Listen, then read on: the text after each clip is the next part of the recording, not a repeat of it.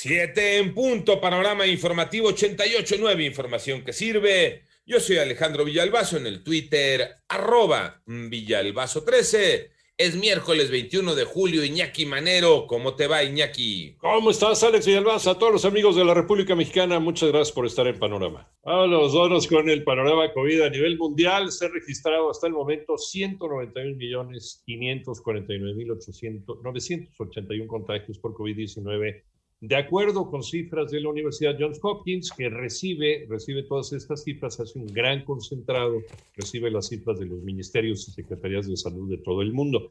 A nivel global, también ya se alcanzaron 4.121.042 muertes por esta enfermedad, también cifras de la Johns Hopkins. Y Tedros Adhanom Ghebreyesus, el director general de la Organización Mundial de la Salud, dijo ante la sesión del Comité Olímpico en Tokio que el éxito de los Juegos no depende de que no haya casos de COVID, sino de detectarlos e interrumpir la transmisión. Y llamó a aplicar el lema olímpico más rápido, más alto, más fuerte, juntos en las campañas de vacunación. Toda la razón.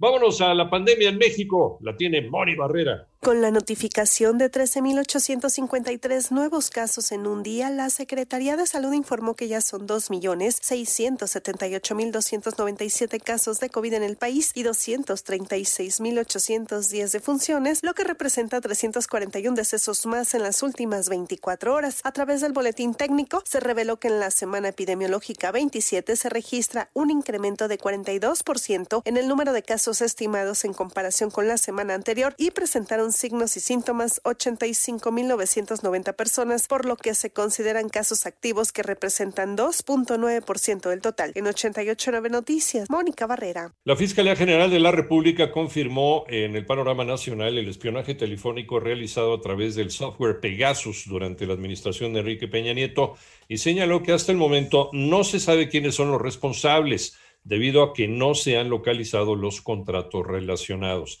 Ayer fueron localizados sin vida la enfermera Valeria López Nava y el odontólogo Emanuel Vázquez Manzano, quienes fueron reportados como desaparecidos el lunes por la noche. Sus cuerpos fueron encontrados muy cerca de Tixla, en Guerrero, y presentaban impactos de bala. Y en Veracruz fue avalada la despenalización del aborto hasta la semana 12 de gestación y fue aprobada con 25 votos a favor, 13 en contra y una abstención. Con esto, Veracruz se convierte en la cuarta entidad en lograrlo. Y el Congreso del Estado de México aprobó las reformas que permitirán modificar datos sexogenéricos para que sean un trámite administrativo y no obliguen a las personas a enfrentar un proceso jurídico, con lo que se facilitará la rectificación del acta de nacimiento con el fin de que corresponda con la identidad de género de la persona.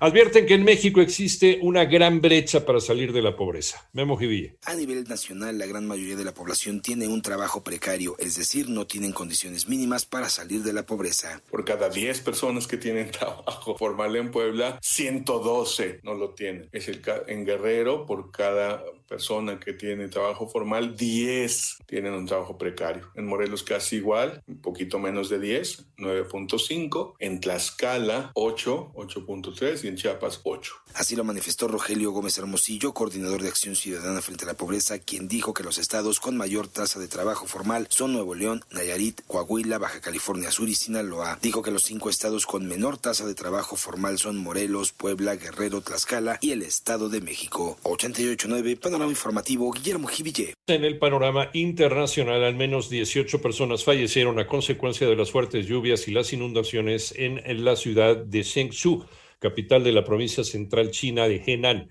informaron autoridades locales. Además, cerca de 200.000 personas tuvieron que ser evacuadas. En tanto, debido a las fuertes lluvias, el Ejército Popular de Liberación de China advirtió sobre el riesgo inminente de la ruptura de la presa de Yihetan en Luoyang una ciudad ubicada en el centro del país que cuenta con unos 7 millones de habitantes. Por otro lado, la provincia de Columbia Británica, esto es al oeste de Canadá, declaró el estado de emergencia debido al avance de los incendios que podrían intensificarse en los próximos días por el fuerte calor y los vientos. Jeff Bezos, el hombre más rico del mundo, alcanzó el espacio tras despegar desde una base en el oeste de Texas a bordo del cohete New Shepard, con el que superó los 106 kilómetros de altura para luego emprender el regreso a la Tierra en un viaje de unos 11 minutos de duración. Esto lo hizo ayer, aniversario de la llegada del hombre a la Luna.